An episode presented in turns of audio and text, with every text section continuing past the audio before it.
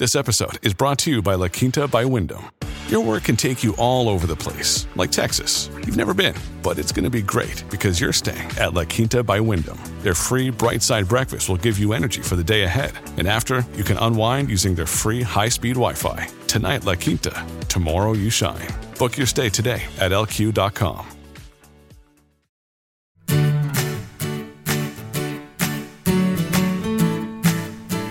Hey, everybody, this is Phil Town. And this is Danielle Town. Welcome to the new year, Welcome 2022. To our 350th podcast And- episode. Here we are at Invested, So where insane. we are. What are we doing seven years into this now? Um, we just keep making it up as we go along, and somehow it's working out and keeping just- me interested. This is a big, big onion. I'll tell you that we've been peeling. That's true. Charlie, we, we need to talk to Charlie before he departs this world and ask him how he could have possibly said, What will those professors do the rest of the year after we explain investing in one brief moment? Nothing to it. Which, by the way, takes me to something I think is worth discussing if you guys are following all this. For looking toward the new year, um, one of the things that kind of helps is look backwards a bit and um, have to say, you know, the S and P 500 in not everybody's in the U.S., but the U.S. stock market did some enormous number last year. You know, Hmm. wherever it started in January, and it just did this enormous, like 27 or 28 percent. It was just huge. And the Dow did something like 18 percent, also huge. And I think ballpark, I'm at like, I don't know, 12 Hmm. or something, which I think is worth worth discussing actually. Cool. Yeah, And I love why would you discussing feel that. good about that, Yeah. right? Okay, so so what you're saying is the market, depending on which index you look at, did let's say between 18 25%. hmm And you're saying your portfolio did like half that roughly. Yeah, one one did a bit better than that, right? One did, um, and and that's not What does final. one did mean? You mean one, one- company? I got a couple of portfolios, so Oh, like, okay. you know, one of them did a little better. It was a little more fully invested. So the the first thing from this is that we've been playing defense here for a long time. I mean, Yeah, no very, kidding. very defensive for I- years now. Since starting this podcast 350 episodes ago, Yeah, that's really true. I distinctly remember you scaremongering me about, I mean, you meant it. It wasn't like you were trying to scaremonger me, but it was like, watch out because the market's going to drop at any moment. And I was like, oh my God.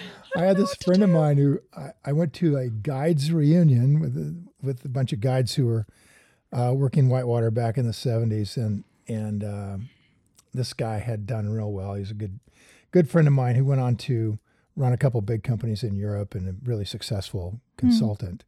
And he said, "I just wanted to, to remind you of your prediction of your of your encouragement of me to get into cash uh, three years ago." Oh no. That's a fun He said, "I cocktail didn't do it." He said, "I didn't do it, but I just want to remind you of your your market projection." I just wanted to say thanks for the advice that I chose not to follow and ended up being correct about that. exactly. Thank you for not for trying to keep me out of like a a market that's done really well. But then I forgot that the re, the rebuttal for that would have had to have been that yeah, well you were in cash when the market dropped 37% too in March of 2020 and a lot of this up is just simply coming back from that disaster. Um, so, you know, there's some I can I can I can defend myself a little bit, but not entirely because the market has overall done really spectacularly well. And, you know, it's worth discussing as we go into the new year just how good an investing strategy is this Rule One strategy if year after year, just leaving your money in the stock market would have done as well most of the time or better. And I think that's like leaving your money in an index in an index. would have yeah. with with no work from you Uh-uh. would have um Yeah, maybe done even better yeah And just keep feeding it, right? And just leave it in there. well first And, of all um, let me just say i love the intellectual honesty it's such a relief after, you know, you just hear people going on these days about how great they are at investing because because their portfolios are up and I always I mean, I say this about myself like it's not that hard right now. Like it's not like I'm you know, going up against an escalator. Like I'm I'm riding the escalator down and it's very comfortable. Maybe that's the wrong direction. I'm riding the escalator up and it's very comfortable. so um right. yeah, it's uh it's nice to kind of talk about what happens if you're picking stocks in this situation. Yeah, and if you Although I pick hate them that like term. yeah, if you if you choose companies, Choose way we do, companies that right? you're fully invested in. and if you better. feel like investing really isn't, um, it isn't the the process of just hoping things go up. It's focusing on things that are are way down for the wrong reasons, and and buying them. And the the the problem with this is what we see right now, and has been the case ever since Ben Graham sort of figured this out and taught Warren Buffett. Um, and Buffett and Munger moved from a strategy of very aggressive sort of trading and buying lots of companies and buying them super cheap. We've talked about net nets not long ago and that kind of thing. Yeah. Moving moving toward hey, wonderful business at a fair price is better than a fair business at a wonderful price. And then just holding on to them and seeing how well that did all through the 60s and the 70s and the 80s and the 90s. Um, really up to today, Buffett Buffett has had a great track record long term, but his last 10 years, not not at all keeping up with the market. Right. Right. Yeah, totally. So a lot of And criticism of this of style of, criticism. investing. And I think it's fair criticism if you can't keep up with something that's a no-brainer. Why would you bother learning all this and doing all this work and scoping out all these companies?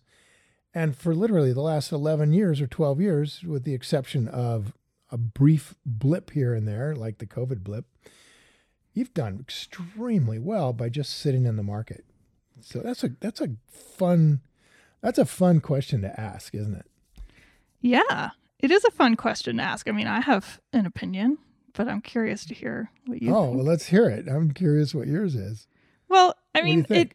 Uh, so my view is that if you're going to buy into this concept, which I think is factual, um, that the stock market represents the earnings, the output, the wealth creation of these various companies. And while they may not be accurately representing that, while the stock market price may not be accurately representing that at any given moment, over a long period of time, the stock market will roughly approximate um, that company's value. Mm-hmm. And that's what Munger and Buffett say. Sure. So, if that's true, it can't only be true for the times the market has dropped and there are so called deals out there, aka the market has mispriced to a lower extent a good company. It has to also be true when the market is high and the market has mispriced to a higher extent a bad company or a good company, by the way. And so I think if you're going to buy into this idea that the market at some point over time is a uh, a weighing machine instead of a voting machine, you have to do it on both ends. And what we've been seeing is a very long period of time in which, in my view, government intervention has supported the markets to grow and grow and grow and essentially separate themselves from the underlying earnings of the companies. So Yeah, yeah, that's good. it- it- just because you know you can if you're if you're a true long-term investor who's buying and selling based on the underlying company's uh, earnings in the future you have to be able to say to yourself like right now the uh, the valuations out there the pricing is not grounded in worth and i've heard a lot of arguments from very smart people about why these prices are grounded in the value of companies. Mm. And So they're saying they're saying you're wrong. They are actually valuing the companies properly correct for the most part. Yeah. for the most part, depending on depending on the type of company, depending on um, the big Sure. changes that are going on in the world and how these companies are, you know, going to be huge in the future because of technology mostly. Well, Buffett and Munger said that effectively. They're they're in a meeting. they have said that in various yeah, in various sort of cryptic ways. They have it- said that a bit. Basically, if interest rates are permanently at the level they're at, then in fact, yeah, the market is priced. Yeah, they've also said stuff like, particularly, I remember Buffett talking about missing Amazon and how he thought that Amazon was continually overpriced. And I think he also said that about Apple, that he thought Apple was Mhm. continually overpriced. And he just didn't see where it was going to end up going. Mhm. So when looking at future earnings, he had drastically um, discounted them from what they Mhm. actually ended up being. So, yeah, so there's some argument there for sure. And I'm not saying that that's wrong, but I think on the overall view, um, I mean, really, if you it- look it's hard to tether this to reality. Well, if you look at the markets historically, um, like going way back, as as Robert Shiller at Yale does, and we've talked about the Shiller PE ratio, the the Shiller PE ratio takes into account inflation and long and basically s- smooths out the the curve by averaging it over time. But the essence of it is, and for for this analysis, Shiller got the Nobel Prize for, for this and among other things. Um, that the average PE ratio of the Shiller is about 16 over the long history of 140 years. And when we look at the market over that long period of time, um, what Li Lu says comes to mind, and that is that, yeah, if you in the long term, you're going to have very good success with the stock market, just leaving your money in there. But that when you look at it on the short term and, and on the long term, you could presume that, as you were saying, the market prices things at their value eventually. Then you would expect the, that the reasonable or the rational number of relationship between price and value would be about 16 overall. And um, and then you look at this thing and you, and as Li Lu said, and you- that, and yeah, except the problem is you'll have huge periods of time where the market isn't doing anything like that at all. Hmm, yeah, good point. And there's Yeah. the catch Yeah. is that if you're buying the market and expecting a return of a market return, let's say of nine or 10 or 11%, whatever, um, and you happen to hit one of these quite regular long periods of time where the market is doing nothing, the return over, I think, 26 years from 1929 until 1955 was zero in the stock market with a lot of down to it. Um, and then again the from sideways 1965, market. yeah, or they don't only they don't feel like sideways markets at the time. They feel like the whole world's going to hell, and you're you shouldn't be in the stock market at all. And so, you know, from 1965 to 1983, the market rate of return was zero, and it had multiple market drops of 30, 40, 50 percent. I think 10 or 12 times during that 20 year period. And um, and now we're in this huge period where we've had a couple of sharp drops down 50%, one in 2001 and another one in 2008, um, where the market went down and then ha- has come back up. And overall, the overall market rate of return is much, much lower long term than what we're seeing recently, right? Hmm. Um, so if you if you were to think, okay, well, I'm just going to put my money in here and leave it in here right now, looking at the relationship between the the historical relationship of stock prices and the earnings of these companies, as you were talking about, unless something has radically changed in what people are willing to get when they put money into an investment um, in exchange for the risk of putting it in there relative to a risk-free bond like okay i'm going to put it in a bond instead of into the stock market the rate of return that people are getting is number one completely unsustainable. You, you don't get 15 20 25% rates of return forever because eventually the as what we saw with the real estate market things become so absurdly priced that it makes no sense to put money in them you don't you Hmm. can't get a return eventually Hmm. um, you know, There's when you're buying greater Yahoo at 19,000 PE, right? Right. And as we've said many times here, the market is priced at currently at a Wilshire a stock market overall relative to GDP price of 250% right now. When during Graham and Buffett's entire um, the, the entire time that they were making a legend out of themselves, the relationship between the Wilshire and the uh, GDP was like 20%, 30%, 50%. I mean, it was absurdly different than it is right now. And so the argument that this is a permanent change may have some weight to it, right? I mean, if you're looking back at from the 1930s until really the 1990s, 1999 almost, before the market got to where the Wilshire GDP ratio was about 100%. And that entire time before that, it's half of that was normal, Hmm. right? So here we're sitting. Wait, say that again. So, in which time half was normal?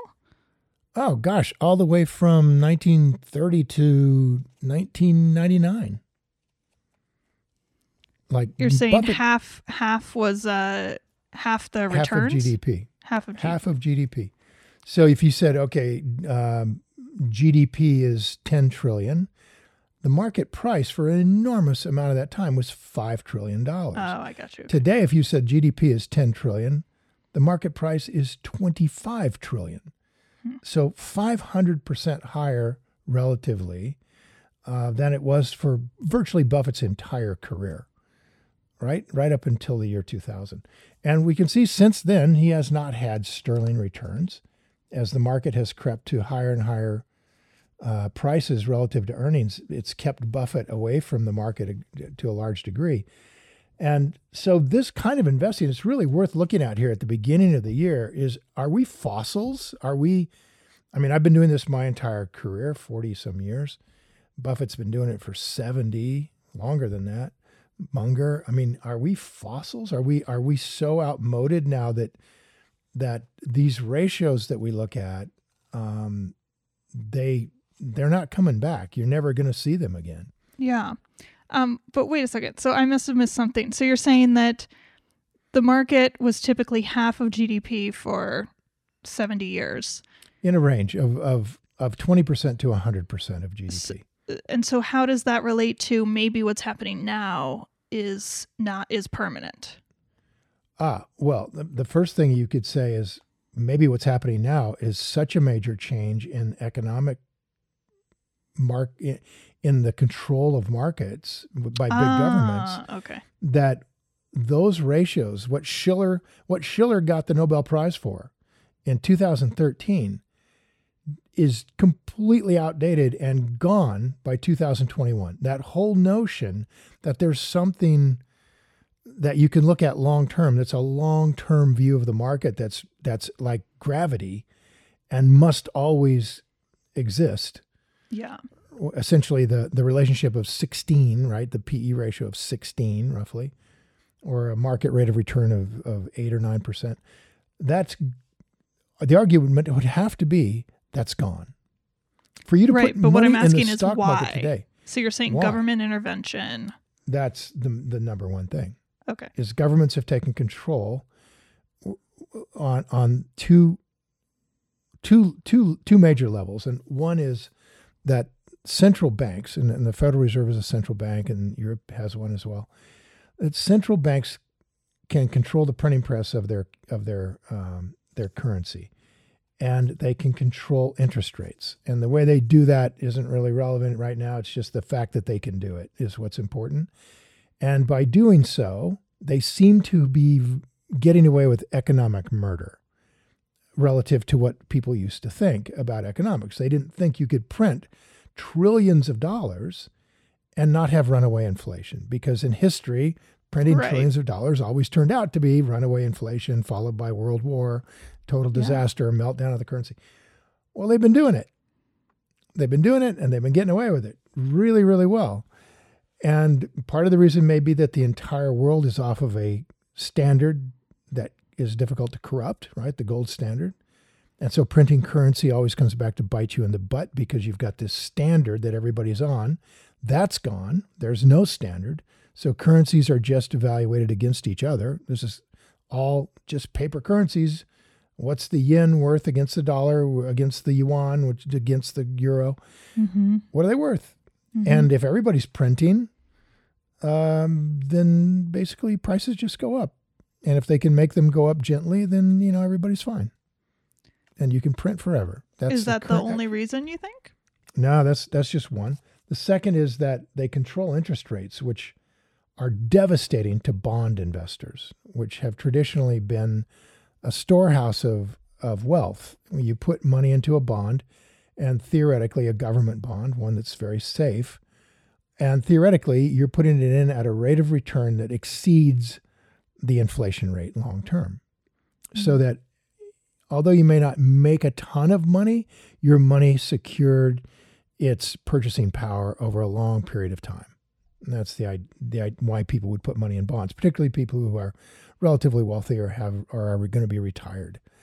They they don't want to speculate and lose their retirement in one of these 20 year periods where the market's Yeah. down 50%, right? Yeah, they want to know exactly how much money they've got coming in every right. year. So you, you put it into a government bond, and this is very traditional. And most financial advisors will will begin shifting the portfolio mix of somebody who's wealthy enough to have a financial advisor. They will shift the portfolio mix from heavyweight on the stock market to heavyweight on bonds Hmm. uh, as the person gets to retirement. And the more risk averse that person is, the more it's weighted to bonds.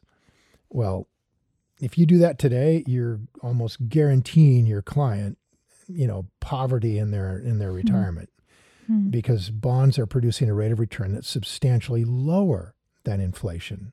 At Evernorth Health Services, we believe costs shouldn't get in the way of life changing care, and we're doing everything in our power to make it possible. Behavioral health solutions that also keep your projections at their best?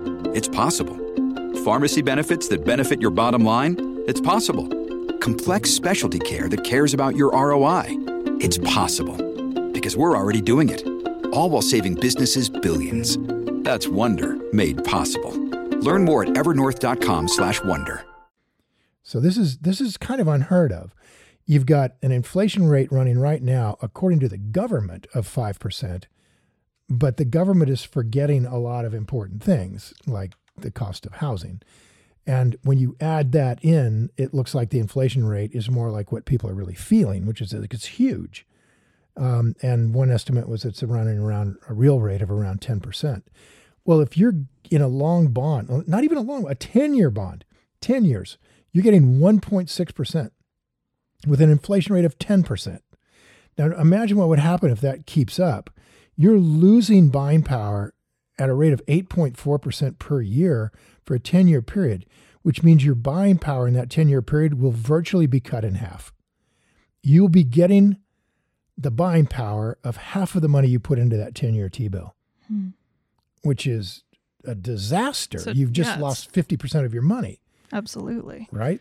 So this is the manipulation going on at the at the central banks to drive people out of bonds. So people don't want bonds. If that's you just know, no way do I want to be in a bond if I'm going to get half my money back in terms of my buying power. So you're forced into the stock market. Well, if that's the only game in town, where's it going to go? With people printing money and giving it out, it's going to go there. And that's what we see with people now starting to just gamble on on stocks at Robinhood and GameStop and AMC and all the the the the, the, the call investing, right? Call option investing and trading, and it's just become a casino. That So, how does that relate for you to permanence? right? Is so, second but second question, is there it relates. anything else besides government? Just government. Well, the other side of government it, that it, I haven't mentioned yet is the fiscal side. So the, this, the monetary side is the central banks. They're going to buy bonds to keep interest rates low. They're going to print money to keep interest rates low. That's called monetary policy. How much money's floating around? How much currency's floating around, right? And then you have the the government itself, which can do massive deficit spending Mm-hmm. and and uh, and to aggressively put money out into projects like infrastructure Mm-hmm. and so on. So that's exactly, of course, what our government's doing, and that adds trillions of dollars more going into the economy to try to stimulate the economy. So these two things going on simultaneously are are creating a kind of a, a monetary miracle or or a financial miracle. And that is that somehow they're violating the laws of nature that we've seen for the last 140 years in economics by printing enormous amounts of money, maybe making people feel like they're wealthier by having access to cash. So much so that in the United States, six or seven million people haven't bothered to go back to work. I mean, it's just phenomenal. And they're calling it the great retirement or something. So you've got all of this money out there chasing goods and services, which are going up rapidly, wages going up rapidly, inflation rising, and yet interest rates are staying at near zero. So this is this is an economic miracle, and I, am not sure you even you, you you know why it's an economic miracle if if inflation is going up like crazy, right? Like we said, five to ten percent, and you're getting one percent for a bond in the real world, you don't give your money to the person who's offering you 1%. You're not going to, you can't sell your money for enough money. It's like you wouldn't rent your house, right? If you didn't get enough rent. Yeah, the market so, forces would drive the, yeah. the, the interest rates up. But, but it's like they don't care. They're just stepping in where normally there would be investors and capital coming into the market. They're just stepping in and printing money and putting it in there. And so the, the question becomes this if you're a long term investor and if you've done really, really well, let's say for some miracle you stepped into the market in 2009 and just nailed it, you've received about a 13% compounded rate of return in the stock market from that point in time till now. About a 13% compounded, which will double your money every six years. So if you're looking at uh, 12 years here, you've doubled your money twice from the, the very great fortune of putting your money into the market when it had just crashed right, in 2009. So you've doubled twice. So if you put $100,000 in then, you'd have 400,000 now, which is fabulous. It's really, really good rate of return, way better than the market almost ever does for that length of time. Hmm. Right? Now, the reason that I still love doing what we do and the reason we're still teaching it everywhere is that if you take that same person who got lucky and put their money into an in index in 2009 Take that same person and have them just pick 10 good companies in 2009. Just pick 10. And we, we actually did yeah. this in a class in Singapore. Pick 10. Those companies, if you just sat on them, have produced about a 1,500% return. Not compounding at 13%, they've compounded at 32% per year. And so, where one person went from 100,000 to 400, this other person with knowledge of how to invest, doing it the way Buffett does it, but picking the bottom of the market, getting very lucky there, has gone from 100,000 to 1.5 million. So almost four times higher dollars in your pocket from knowing something about investing versus just putting it into the market. So hmm. that's that's the first rebuttal to oh just sit tight because it's way better. Um, and the second is that if you don't get lucky and put your money into the market at the bottom, which is impossible right now because we're nowhere near the bottom, we're much more likely to be very near the top.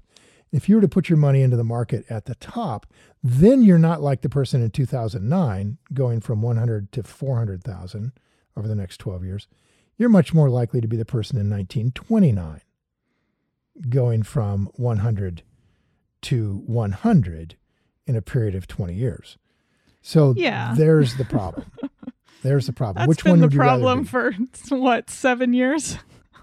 But but here's the thing: we're sitting here, a huge portion of this time being anywhere from thirty to fifty percent in cash, and still doing pretty okay, without taking the kind of risk people are taking when they just have their money all in, and just praying that the thing just keeps going up forever because when the market went down, we went down about half as much as the market, and we're we able being to buy. your portfolio. Yeah, we were able to buy wonderful businesses. We just, you know, they were like they were everywhere. You you could find lots of them, and the market hadn't didn't even wasn't even allowed to fully crash. Yeah. So next true. time around, and next time is coming. I don't I don't know when, but it's coming. Next time around, that's going to happen again. We're going to have those same opportunities again, and you can do the numbers, and I would encourage you to do them. Look at at the different alternatives, staying in the market as it goes through these cycles, and ultimately comes back down, pulled back down by gravity, back to something like normal, and you end up with a overall a much much better return if you do what we do than if you just leave your money in the market. But you're going to have times like right now where the market is absurdly high and you're waiting for it to go down and you're waiting maybe for years for it to go down uh, and you're not going to do as well. But you're going to be a lot safer, a lot safer than just ho- sitting there and hoping for the best. Well, I think it's a really interesting question whether this type of market is just a new era. Like maybe it maybe it is permanent like this. Um I mean we look at know. yeah I don't know I how it could be. I Well, I think I think all your be. points about government intervention are well taken. And I maybe that'll change, but maybe not.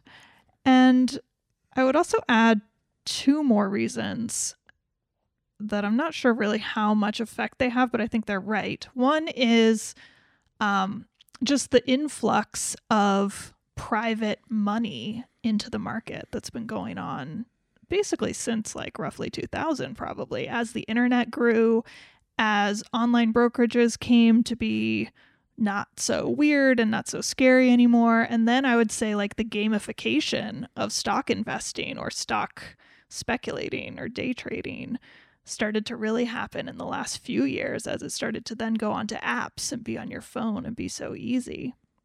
I don't know how much money it is but it's not insignificant.